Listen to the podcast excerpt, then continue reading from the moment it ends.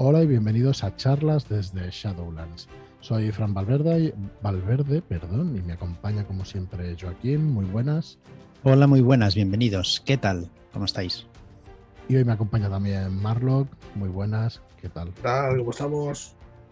Muy buenas. Hoy preguntaba fuera de micro, ¿no? De qué va a ir el programa de hoy. Hoy objetos mágicos en la quinta edición de Dungeons and Dragons. Sí, ya vimos la semana pasada unos cuantos, o cómo, cómo podíamos identificarlos por rareza y tal. Pero hoy seguiremos viendo cómo son. Bueno, y como siempre, deciros, eh, como siempre durante estos días, como mínimo hasta el día 31 y puede que bastantes más, os vamos a dejar un consejo de eh, Sirius Esenra en su libro de técnicas, consejos y trucos para jugar a rol. Eh, recordad que está en preventa hasta el 31 de diciembre, que vais a tener más de 250 páginas de libro, ¿vale? Va a ser un libro contundente vais a tener decenas y decenas de consejos para mejorar vuestra dirección y para mejorar también vuestra manera de jugar. Eh, entendámoslo como mejorar, pues eh, que sea más divertido para vosotros, mejorar sobre vosotros mismos, ¿vale? Eh, la verdad es que un libro con un contenido, en nuestra opinión, espectacular y que esperamos que os guste mucho. Bueno, vamos con el de hoy, que es eh, todo lo que se diga en partida, entra en partida. Hay momentos. Esas son de las que duelen, ¿eh? Atención, que está. Sí, sí, esta es, Acabas de resumir el, consejo en esa frase, eh, o esa técnica, digamos, en esa frase. Porque hay momentos en que las partidas necesita que los jugadores se centren, que se dejen de historias y de bromitas y de chistes. Y chistes, sí. Y que roleen, eh, que hablen y que se introduzcan en la partida sin que saquen nada que no esté relacionado con lo que está pasando en partida. ¿Vale? Claro. Claro, este recurso requiere que el máster tome la autoridad y que diga lo que acabamos de explicar. Todo lo que se diga entra en partida, marcando un punto y aparte sobre el valor de las palabras en la mesa. Esto funciona eh, como llamada de atención para que todos nos centremos en la importancia de las escenas. Si algún jugador continúa haciendo bromas y rompiendo el ambiente, la dirección de juego podrá hacer tiradas de promesas de dolor o de recursos contra su personaje. ¿vale? Eso me parece Esto, como buenísimo. siempre, a ver, sí, a ver, como siempre, habéis tenido que hablar con vuestra mesa y bueno, poner Mm. las cosas sobre la mesa. A ver, a veces los, jugadores están de cachondeo y por mucho que intentes todo lo que digas en partida entra en Ya. partida, pues bueno, no lo vas a conseguir, ¿no? Pero vamos Bueno, a... yo creo que es una forma de jugar de la mesa, ¿no? Más que. Porque no, si normalmente eh, está, la mesa es que, que todo el mundo está con el cachondeo, pues la mesa seguirá igual. Pero si es algo puntual, que uno Sí, pues claro. es- tiene- está más alegre y de que otros días, pues igual el- el- la persona que está dirigiendo, pues le puede que coger decir, una "Ojo". regla, ¿no? De aquellas Pero yo no- y darle así en yo- la mano. Pero no creo que sea una regla represiva, ¿sabes? Yo No, creo que, es una, una cuestión en la que en un momento dado, para, para hacer que la escena tenga un- una connotación, pues eso, meternos más en escena, eh, y porque cualquier metarroleo que se pueda producir puede hacer que altere, digamos, la, la escena mucho, ¿no? Si se, se ponen a, discu- a discutir los personajes, eh, cómo va, Que va qué le van a decir a- al malo de turno, o yo qué sé, a, a la persona con, Sí. con la que están interactuando y empiezan a discutir qué dice uno u otro, pues estás rompiendo ahí la escena. Si estás dentro de la escena, lo que digas es lo que dice tu personaje. Entonces no hay margen de ponerte a hablar con tu compañero a ver qué es lo que le podemos decir No, y y- qué es la mejor. ¿Cómo lo leo yo esto que nos dice Sirio? Si hay alguno de los personajes que no entra en partida o que está ahí haciendo el cachondeo mientras los otros están, eh, yo qué sé, buscando la entrada secreta a algún sitio y están ahí roleando como buscan en las baldosas, al final el que va a recibir la primera hostia, por no buscar bien, es aquí el que está. Claro, porque está más despistado, normal. Así que me, me parece bien, me parece que, que se Ujú. utilice ese dado de ese- esas tiradas de promesas de dolor o de recursos contra su personaje, me parece guay, porque lo introduce en la partida, ¿no? Lo mete otra vez en la ficción, reconduce un poco lo, que, lo que se ha escapado un poco de la ficción. ahí es donde entra el miedito, ¿no? Estar de cachondeo y de repente oír como el tintineo de un dado detrás de una pantalla, suena. Igual ya entra el canguelo, ¿no? Cuanto más veterano sea el jugador, más canguelo. Más canguelo, ¿verdad? que hostia, lo estoy ganando. Más que, veterano, más que veterano, yo creo que cuanto más tiempo lleve jugando con ese personaje, mm. más atención presta a ese sonidito. Sí, el otro día creo que se lo decía a Marlo, hostia, llevamos 34 sesiones de mentiras eternas. Igual quedan 10, 15 sesiones. Si es eterno, chaval. bastante más.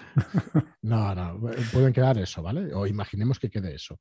Es un puta. No se nos han muerto ningún personaje, pero todos han estado a punto. Tú no estás jugando, tú no estás jugando a Tulu, tío. O sea, tú, no puedes ser. no puede ser que no haya a Tulu y con J y con J y no regalan tiradas ni historias de estas. Voy a empezar a mandar ahí privados a J. que es esto de que no palme ninguno. Pero lo que quería decir es lo que acabas de decir. Hostia, mmm, nuestros personajes están haciendo lo que se supone que tienen que hacer. La lían cuando la tienen que liar, pero no va a ser bonito cuando mueran si mueren. ¿eh? No va a ser ah, bonito. Es pero para nada. ¿eh? Ahora sí va. no va a ser bonito. Ya son parte de vosotros. Es que es mucho tiempo ya. Son 34 sesiones y disfrutándolo y ostras, mm, nos va a costar, me parece a mí que nos va a costar mucho el asumir si alguno muere y tal, nos vamos a quedar con un careto, porque es que además de vez en cuando se hacen cosas que, que es que pueden morir, porque pues, ah, ah, cuatro disparando con una ametralladora, pues me tiro hacia ellos con una espada. ¿Cómo? va a palmar, ¿no? Algún día va a palmar. Entonces, mm, en fin, ¿qué va a pasar y, nos, va, nos va a costar? Y todo lo que dices es muy cierto, Marlo. Como cuanto más tiempo lleves un personaje, uff, sí que cuesta, sí. Pero bueno, habrá que matar a alguno para luego valorar a los que quedan vivos. Oh, eh, contraste es, importante. Eso, no, no, no, tú te ríes, pero, pero en parte también, o sea, se valora más la vida cuando llevas un par de fichas a tus espaldas, ¿sabes? Yo, lo sufrí cuando murió mi personaje en Wall Street, en, la última, en la última sesión, al último momento, murió después de, no sé si eran 10 sesiones y pues tal. Imagínate 34. Ya, te lo puedes imaginar tranquilamente. Y encima que fue por mi culpa, por, por, ir a pecho descubierto con las dos pistolas contra un bicharraco. Y dices, ostras, qué tonto soy, coño. Y me supo fatal, pero, pero bueno, la vida sigue. La vida no, sigue. No para tu personaje. Perdón, es así abajo. Bueno, pues nada, venga, vamos a entrar en el, tema de hoy, en los objetos mágicos en Dungeons and Dragons. Y en el anterior episodio, es verdad que cuando hablábamos de tesoros, eh, estuvimos hablando de objetos mágicos, de rareza, de cómo identificarlos, de su sintonización, esto no me acuerdo. Y de cómo encontrarlos o fabricarlos. La sintonización era la manera de, utilizarlos, ¿no? De cómo se sintonizaba con la persona que ah, lo llevaba. Sí, cierto, cierto que hay algunos objetos mágicos que se, hay que sintonizar con ellos, digamos, de alguna manera. Muy bien, pues dale tú un poquito si quieres. Joaquín. Pues eh, empezamos con los objetos malditos, ¿vale? Algunos objetos son portadores de una maldición que atormentará a sus usuarios, ¿vale?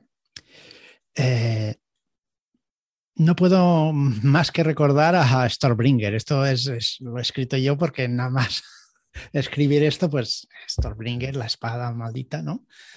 es la más famosa. Maldita, maldita tampoco que sea. Era. Ah, no, vale. Pues era amiga de los. sí, vale, vale. Nada, no era tenía, tenía un destino que cumplir, coño. Eh, no, no, era una. Bueno, joder. Bueno, pues lo que fuera. Su equivalente en, nuestro mundo era la Excalibur, ¿no? Creo recordar. Pero no devoraba almas, Excalibur. claro. Claro, no, pero. Joder. venía para impartir justicia en el mundo. Y ya está. Bueno, en una, lucha entre ley y caos, tío, o sea, todos a tomar por culo. Aquí se nota el plumero a cada uno, a lo que le tira a cada uno. Exacto. Bueno, en lo que tendremos, ¿cómo sabremos que está maldita? Pues porque en la descripción lo, pondrá, ¿vale? Hay que ponerlo en la descripción cuando hagamos un objeto maldito, pues tendremos que ponerlo. Al intentar identificar los objetos mágicos, no se notará su maldición, ¿vale? Esta tiene que ser una sorpresa para el que coja el objeto, que lo pille desprevenido, ¿vale?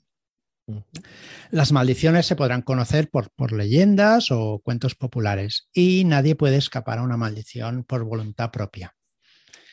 Será pues por el conjuro levantar maldición, por ejemplo. Bien, sí, me acuerdo, la, ¿te acuerdas de la partida de la maldición de Strap? Que uno de los personajes pilló una maldición con un anillo. y el otro en metajuego le decía, bueno, hasta que no llegues a nivel 4 y tengas y tengas el hechizo de, tal, de adivinar maldiciones, y el otro, joder, pero cállate, pero si eso es metajuego y tal. Sí, sí, es cierto. Es, que, es que te, fastidia mucho el. Sí, fue un poco puñetero. Yo, mira, os cuento una, una, anécdota relacionada con objetos mágicos, que no lo era. Y era un poco, era un jugador que, que tío encontró un casco eh, tricormentado y tal. Y el tío decía que, bueno, empezó a jugar y cada vez que se ponía el casco se convertía en una máquina que o sea, es que era un animal, pero además que tenía una suerte que, decíamos, tío, no es posible, no es posible que arrases por donde pases de esa manera. Pero, pero una y otra vez, y era ya, ya llegó un momento que dijo, mira, es que el casco es mágico y me da poderes, ¿sabes? Bueno, pues es que el máster tuvo que quitarle el casco, porque es que era, de verdad, una cosa. Y, sí, sí, era, era rollo autoimpuesto, pero joder, eh, estuvo súper bien. Yo la verdad es que ayer en aquella partida nos quedamos un poco, hostia, mm, bueno, con varias cosas y una vez, mira, recordando esto, me acordaba ahora de, aquel chico, ¿no? Que lo decía, ahora hasta que no llegues a tal nivel no encontrarás el conjuro de levantar maldición, tal, no sé qué, o no sabrás lo que es, o el de identificar, no me acuerdo ahora cuál, cuál de los dos. No, el de, levantar maldición era. Bueno, es que él mismo no sabía que llevaba una maldición. Nosotros sí que lo veíamos diferente, pero él mismo no. Hmm. No, y eso, y fue el mismo personaje el que decía, bueno, cuando ya llegue al nivel 4 ya me la quitaré y tal. Oye, tío, que tú no sabes que llevas una maldición. Claro, es que es eso. Tú no, le cambiaba el color de la piel y no sé qué más le hacía. Creo que eso estaba gestionado mal por la mesa entera. Porque sí, nosotros mismos tenemos que haberle hecho ver, pero a ver, pero ¿cómo te ves tú y tal? Pues no, si te vemos de tal color, no te vemos de tal. Que creo que es cambio de calor, de color o algo así. Sí, pero creo que como tampoco nos conocíamos entre todos y él era dracónido, era un poco extraño todo. Pues de la bola de, fuego, ¿no? El de la bola de fuego, totalmente. sí, sí. sí, disculparán si nos escuchan que no, bueno, eh, pero fue muy gracioso. Bola de fuego, pero si estamos delante. Hoy ya lo he dicho. Sí, y dice, pues ya lo he dicho. Pues sí, ya lo he dicho. Pues, el consejo de Sirio que, hablábamos, ¿no? sí, sí, sí. Lo que se dice. en la mesa pesa. Pues ahí, ahí No, pero fue el, que hacía, la persona que hacía de, de director, se lo dijo, oye, que tienes a los compañeros delante, como diciendo, eh, pues no pasa nada si no la lanzas. Dijo, no, no, ya, ya lo he dicho, yo lo hago. pues muy bien. A pillar todos, a pillar todos los que estaban ahí delante del carro, va a abrir la puerta del, carro de un bardo que muchos reconocerán. Bueno, pues nada, categorías de, objetos mágicos. Categorías son tipos en realidad, ¿no? Aquí va a haber una lista de tipos de objetos mágicos. Sí, empezamos por pues, los anillos, que ofrecen una gama muy alta de poderes a aquellos que lo lleven puesto, las armaduras, que también es necesario llevarla puesta para que surta efecto su magia. Tenemos armas, de que pueden, el arma puede tener propiedad munición, que especifica que esta también es mágica y superará la resistencia e inmunidades a daño no mágico. ¿vale? Después tenemos bastones, con una medida de más o menos entre 5 y 6 pies de altura, que pueden ser de varias formas y materiales y pueden usarse como, armas también. Objetos maravillosos. Pueden ser objetos para, vestir, capas, botas o cinturones o, o accesorios decorativos como joyas o amuletos. También existen las alfombras, bolas de cristal, instrumentos musicales que también entran dentro de esta categoría de objetos maravillosos. Después tenemos los pergaminos, ¿vale? Esto suele ser un conjuro eh, puesto por escrito, ¿vale? En un rollo de papel, dentro de un tubo de cuero u otro material. Y este suele ser consumible. Se usa una vez y eh, desaparece, ¿vale? Se pierde todo su poder.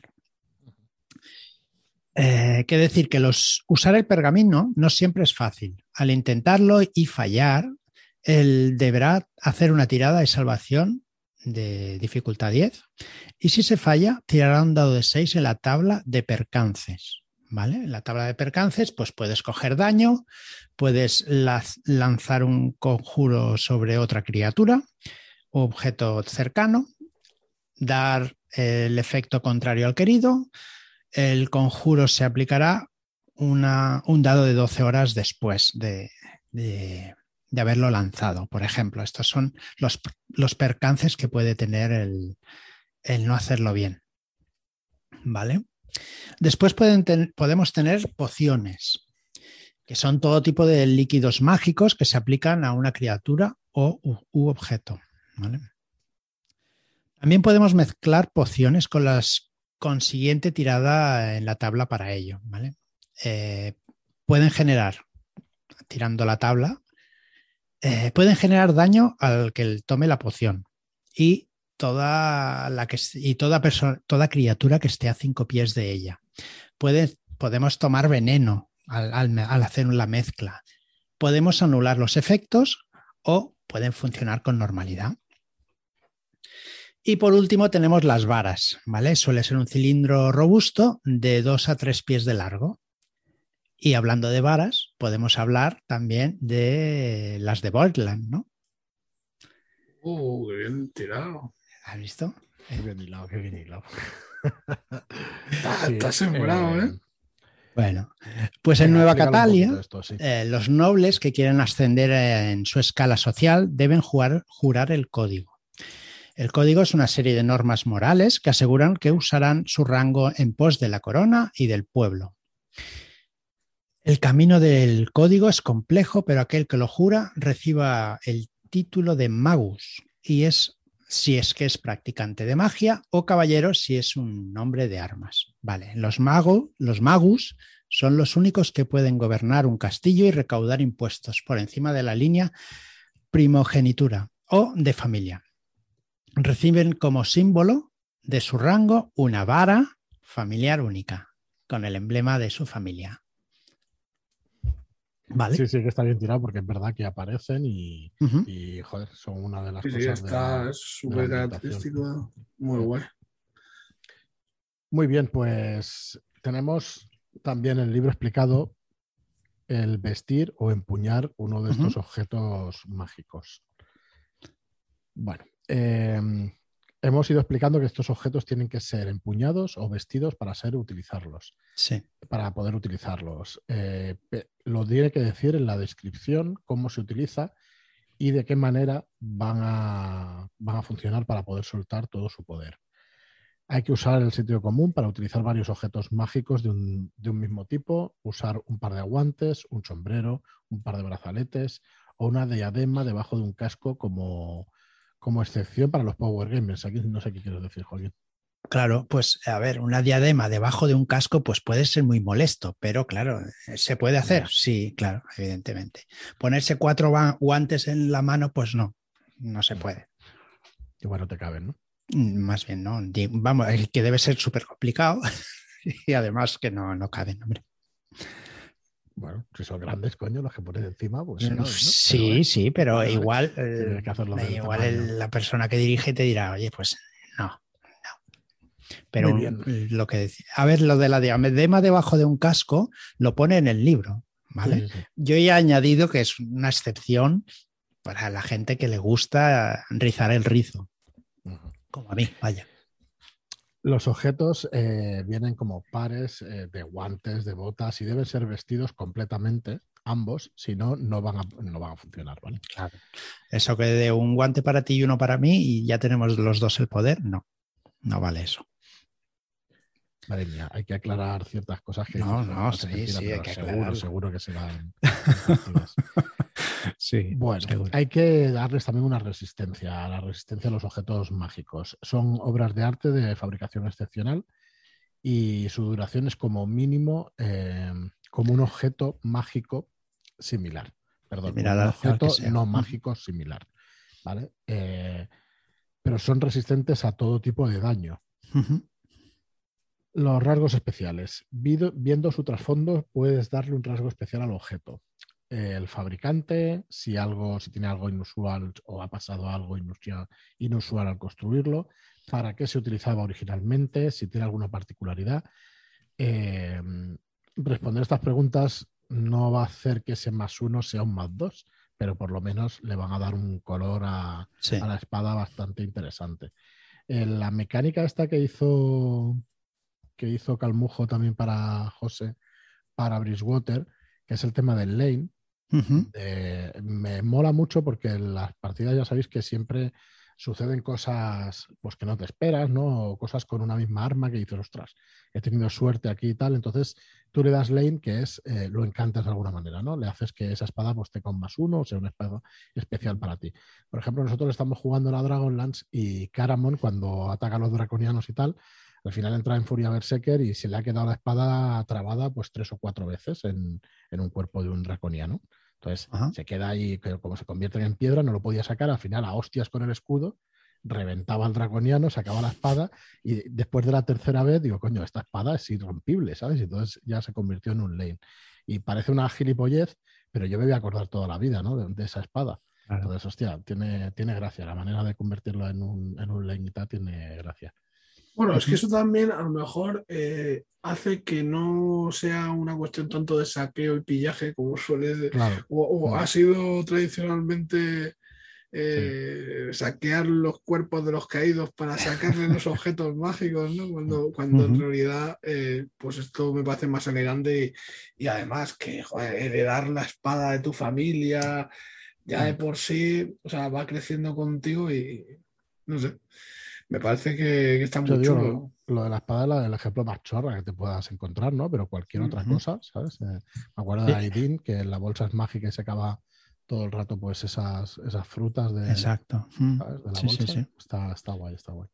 O tu moneda, ¿no? Tu punta de flecha. Sí, yo tenía una en, en, la, en el testeo que hemos hecho de, estamos haciendo de Bridgewater, eh, tengo una punta de flecha de oro que cuando que pues, pago con ella o soborno, lo que haga falta, y al cabo del rato oigo un tintineo en, mi bolsa de, monedas y ha vuelto, ha vuelto a mí.